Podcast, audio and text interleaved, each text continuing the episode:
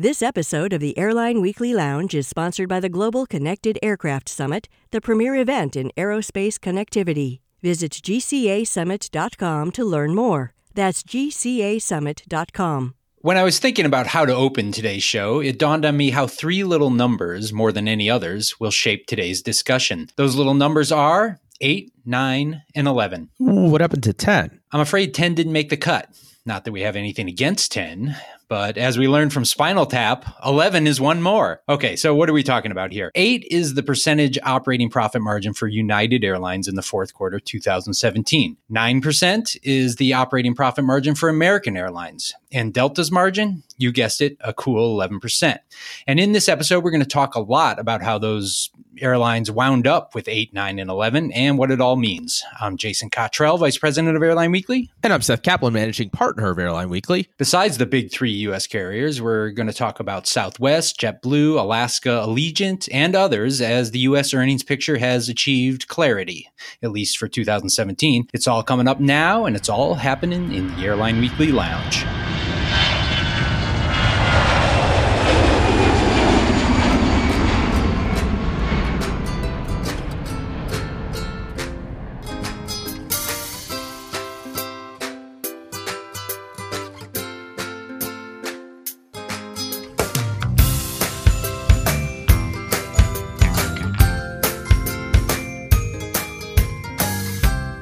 Thanks for joining us. We're starting the show looking at Q4 results from United, Delta, and American Airlines. Bringing up the rear was United with an 8% operating profit margin, but American only had a 9% margin. Seth, are these two carriers pretty much in the same boat? Well, I guess almost by definition, yeah, right. I mean, as you said, just a point apart. Uh, if you look at the fractions, actually separated by a bit more than a point. Obviously, not a dramatic difference there, but in terms of the trajectory, uh, the trend is certainly worse at United. If, if you go back to uh, the fourth quarter of a year earlier, 2016, United was actually fractionally ahead of American, both of them kind of right between 10.5 and 11%.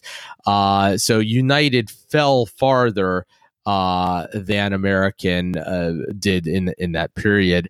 Uh, Delta, by the way, actually was up slightly, although there were some uh, um, some one time quirks uh, related to, to to that fact. As you indicated, year over year, both United and American saw margins decline. That was due to rising fuel and labor costs. But United rather uniquely had trouble making up the costs by raising revenues. United's management blamed their revenue troubles on competition from LCCs. Seth, are they right about that? Uh, well, uh, yeah, look, they've said United has over the years sort of ceded ground to ultra LCCs more uh, than have American and Delta, ultra LCCs in particular, and LCCs uh, in general. Yeah, you know, the, the figure they gave was uh, that United downsized its its uh, hub capacity by 8% from 2011 through 2016. Uh, while while American and, and, United actually were were American and Delta rather were actually expanding during that time, and so United says rivals, all rivals, not just low cost carriers, grew their seat capacity 22 percent in United's hubs during that same five year period compared to just 13% in American's hubs and, and 11% in Delta's hubs. So about half the rate of growth. Yeah, you know, it, it uh, makes a compelling case. And, and um, uh, yeah, sure enough, uh, United's revenues grew just four percent in in the fourth quarter compared to a year earlier, which which roughly matched its capacity growth. You know, compare that to American grew revenues eight percent uh, on just on just three percent more available seat mile capacity. Uh, Delta also grew eight percent in its case on just two percent more available uh, seat miles. So uh, yeah, uh, tepid revenue growth uh, for United, uh, just keeping pace with its capacity growth, whereas its rivals managed to grow revenue in excess of their capacity growth. And what was behind Americans' better revenue performance? Look, uh, its its markets are are doing well. I mean, one thing is that Latin America, uh, much of it anyway, has has really rebounded. Double digit growth uh, throughout much of the region, not Brazil, but uh, you know Mexico, uh, the Caribbean, uh, double digit growth. Um, and uh, your premium demand is doing really well. Transatlantic markets, very important for American, uh, doing extraordinarily well. You know, London, a very strong market. American has less exposure to Asia than United does. Um, and, and you know, Asia, although things have improved, somewhat more problematic than the transatlantic. And so you know united is, is just a more pacific facing airline uh, than is uh, than is american. Um, so yeah just just a combination uh, mostly of of its uh, of its market exposure. And of course we all know some of the things that united did uh, during the year you know, rolling out basic economy too aggressively perhaps and, and and those sorts of things which which also didn't help it. And what is united doing to correct this situation I know they announced some growth plans that upset Wall Street a little bit. A little bit, huh? it's uh, Wall Street went nuts um, when United said it was going to start growing somewhat more aggressively. You know, uh, I mean, compared to what we've seen in recent years, certainly when you've got a legacy airline saying it's going to grow, you know, four or five, six percent, that sounds like a lot to investors. The United says, look, uh, you know, not all growth is created equal. This is this is very efficient growth, uh, and and and from United's perspective, it feels like it's just uh, just trying to kind of reclaim its what it considers its natural share. I, I said before, you know, American and, and, and, Delta have, have just grown more than United in recent years. And United says, hey, we're just not doing enough from our hubs in terms of, for example, serving small cities to uh, to properly feed uh, the flights around the world. And so uh, so they're doing that. They're adding all kinds of flights to smaller and medium sized cities and they're also doing some things that that um you know rather interestingly uh, are uh, going against the grain, uh, uh kind of. I think we wrote in the newsletter, uh, you know, maybe not ripping up the playbook from uh, from from the past decade, but but certainly editing it. You know, if we think of some of the things that U.S. airlines have done uh, over the past decade or so to to help themselves, to help their fortunes, things like day of week and seasonal scheduling, you know, very precisely matching capacity with demand. United kind of thinks some of that has gone too far. Uh, they say, yeah, there are revenue benefits when you do that, but the cost penalties are, in their view, perhaps uh, more than anybody understood, and and so they're going to sort of flatten that out a bit again and say, yeah, you know, we'll, we we are willing to take a little bit of the revenue hit by operating that uh, Tuesday or Wednesday flight that maybe we would have canceled before if it means not having to tolerate the cost impact uh, of of uh, of not operating the flight, the unit cost impact that is. Uh, the example they gave is uh, you know when you cancel uh, your Tuesday and Wednesday flights uh, from from Sao Paulo, and, and you have an airplane and and uh, uh, and a full crew stuck down there in hotels for you know an extra couple days waiting for the Thursday flight. Very expensive. Um, now everybody knows that, obviously, uh, uh, that that costs money. But the prevailing thinking has been, hey, uh, you know, deal with that um, rather than take the unit revenue hit. United is kind of flipping that around again, getting back into 50 seat jets. Also, another thing, you know, those, those have been toxic. I mean, it, it would like to fly bigger RJs, but um, you know, for now, if it can't get the scope relief from its pilots, uh, to fly larger regional jets, it'll it'll fly those 50 seaters. So yeah, a lot of counterintuitive things, um, that are things that at least have become counterintuitive that are they're more like how airlines used to do things uh, on the surface. Um, but United feels like this all makes uh, perfect sense, and and that in the end, hey Jason, uh, look, when you cut capacity, you always push up unit revenues, right? That's why Wall Street is so obsessed with capacity cuts. They like that. But guess what? You also push up unit costs. When you grow, you tend to put downward pressure on unit revenues. That's bad. But you also put downward pressure on unit costs. So, uh, you know, it's not as if cutting capacity is some kind of uh, magic bullet. Um, yeah, it helps your revenues, but it hurts your cost. United feels like uh, a little more growth and a very specific kind of growth is actually going to do more to whack unit costs uh, than it's going to do to sort of unhelpfully also uh, depress unit revenues. And lastly, what's your outlook for America's big three in 2018? You know, will Delta remain the leader here? Will United at least catch American? Tell me what. Delta has a has a, a clearly a, a, good head start here.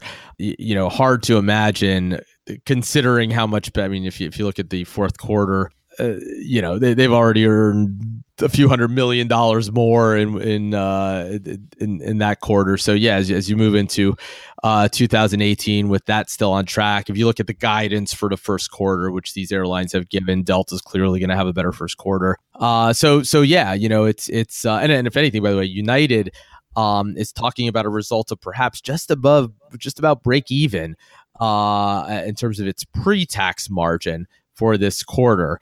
Uh, its operating margin will probably be a bit higher than that typically. Um, now, United is, is is is a more seasonal airline in terms of its profit swings. Its first quarter does tend to be worse than other airlines. I went back and looked, and you know, United, you know, in the first quarter a year earlier, the first quarter of 2017, for example, did much worse than American, but then went on to have a year that although it was worse than Americans, wasn't as much worse as you would have expected from the first quarter. So, uh, you know, you don't want to focus too much on one quarter uh, when you have airlines with different sort of uh, uh, uh seasonal tendencies. But uh, broadly speaking, you know, if you just kind of look at how things are starting, yeah, there's every reason to think that Delta will be comfortably in the lead, and certainly at the outset, at least, American poised to to probably do a bit better than United again. United, of course, is is uh, very aggressively uh, trying to change that fact. Let's aggressively thank our sponsor.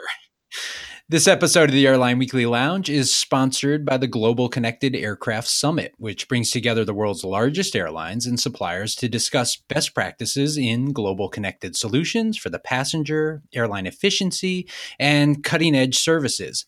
Visit gcasummit.com and use promo code SETH, and you'll receive 10% off registration. That's gcasummit.com, promo code SETH. Southwest had a good fourth quarter, 14% operating profit margin. That's significantly better than Delta's 11%. And that 14% was just slightly worse than the 15% it saw a year earlier. For the full year, Southwest posted a 16% margin versus 19% for the full year in 2016. Not bad at all.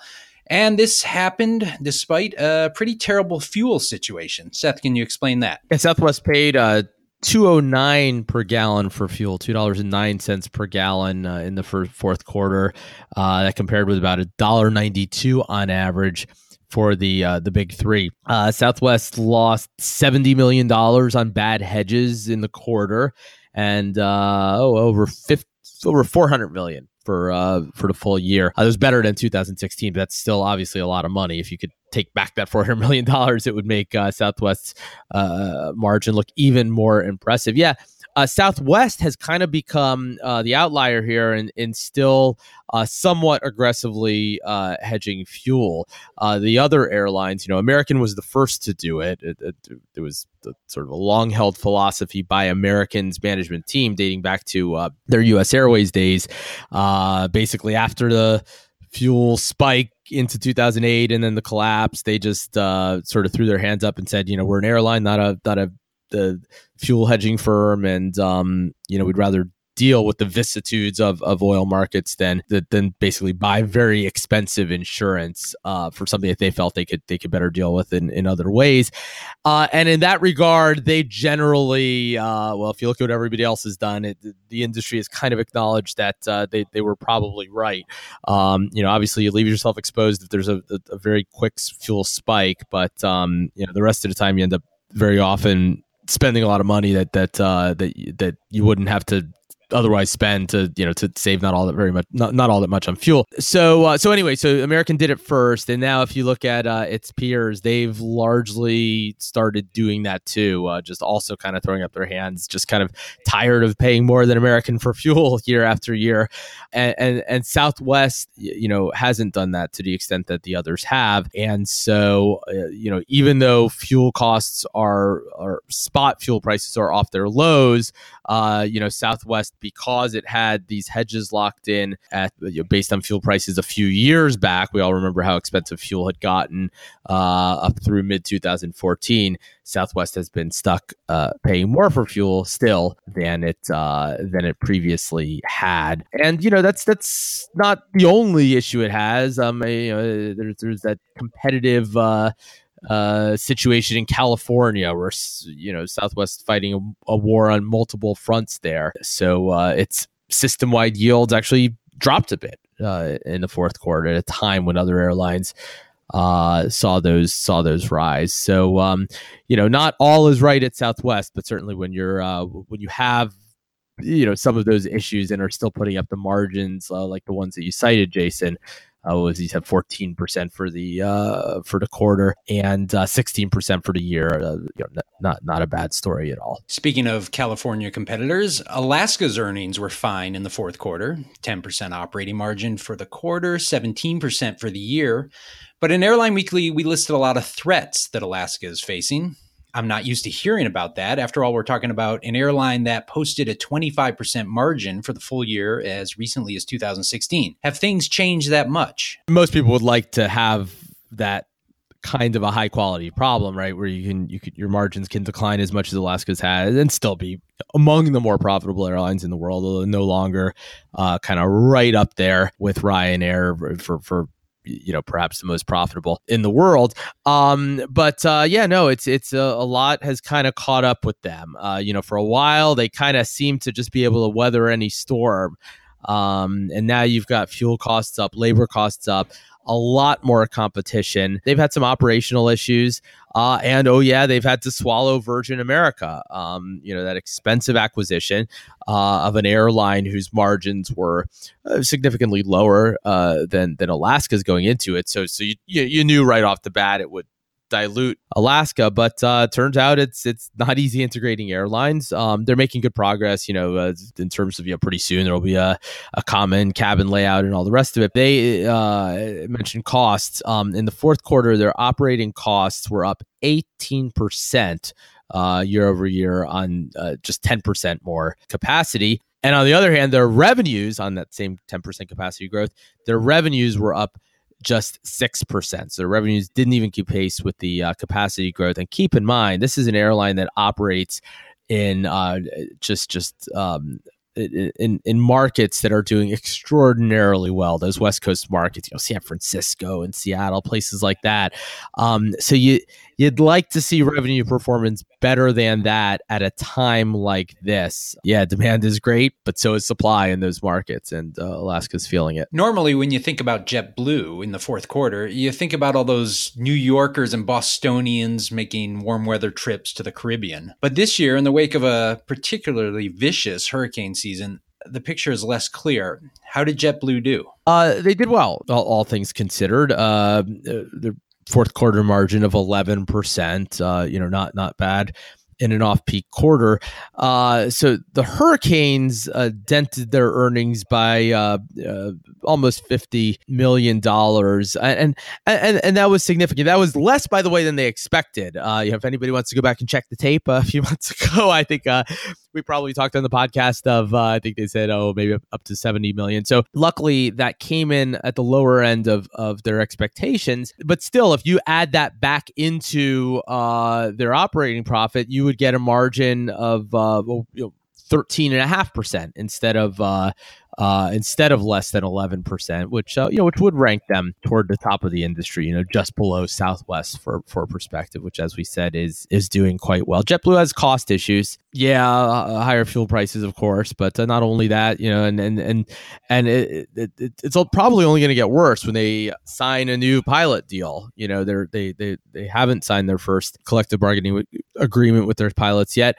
Uh, that's coming. That'll cost more. They've actually lowered their aircraft utilization because of operational issues in their core markets. JetBlue, you know, uh, just just think of where they operate, places like the the New York JFK and elsewhere in the Northeast corridor, and so they're looking for cost savings, maintenance, distribution, airport handling, uh, you know, costs from other suppliers. And, uh, and and they're adding more A321s, which you know, these larger aircraft can push down unit costs.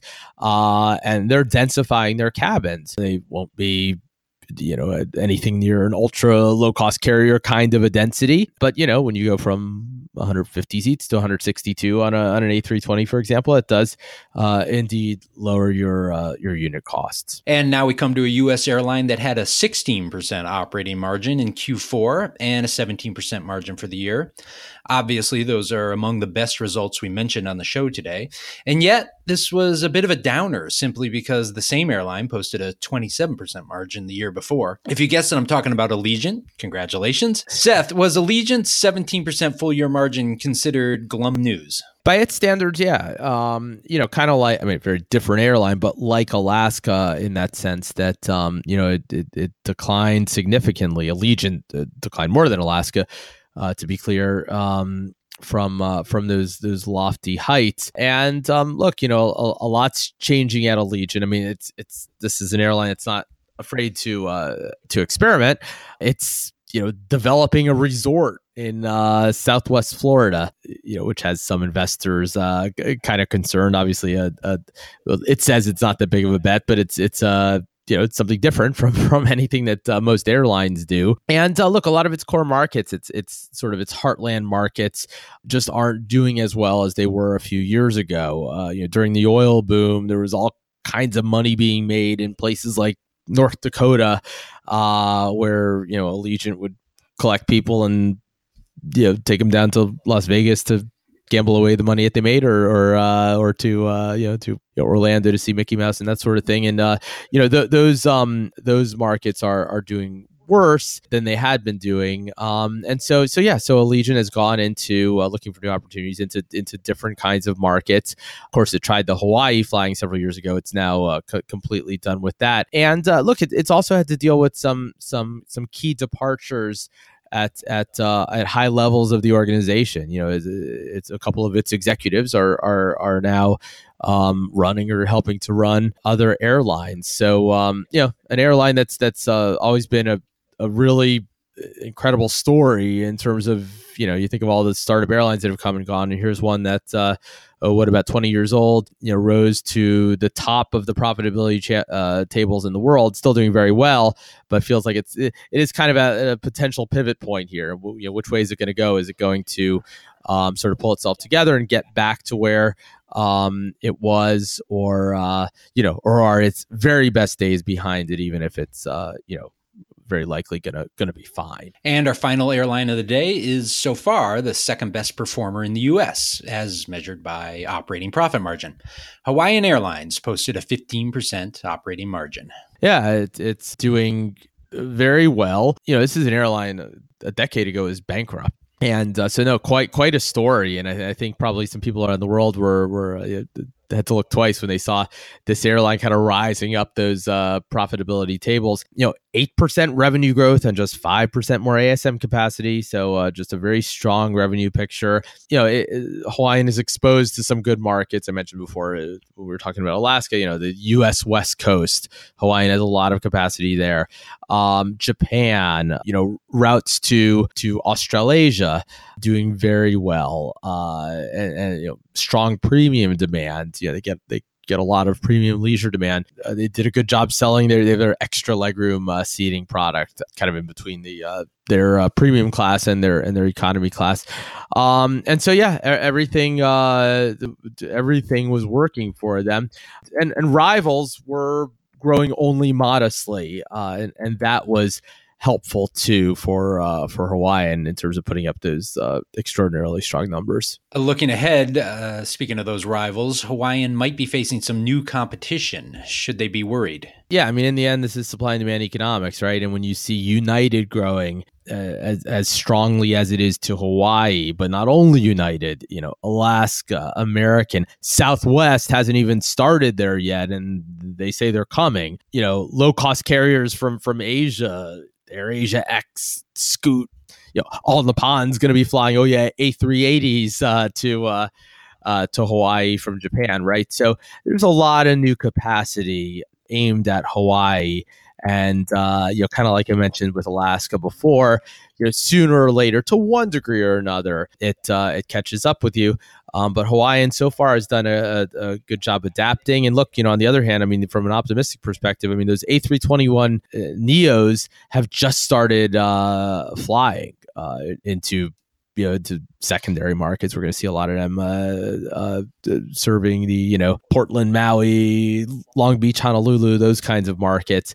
Because it's based in Hawaii, you know nobody else is going to be able to serve those markets um, as efficiently with with uh, that kind of aircraft. So um, uh, you know, bringing those in, facing out its old 767-300. So you know, just just from a fleet perspective.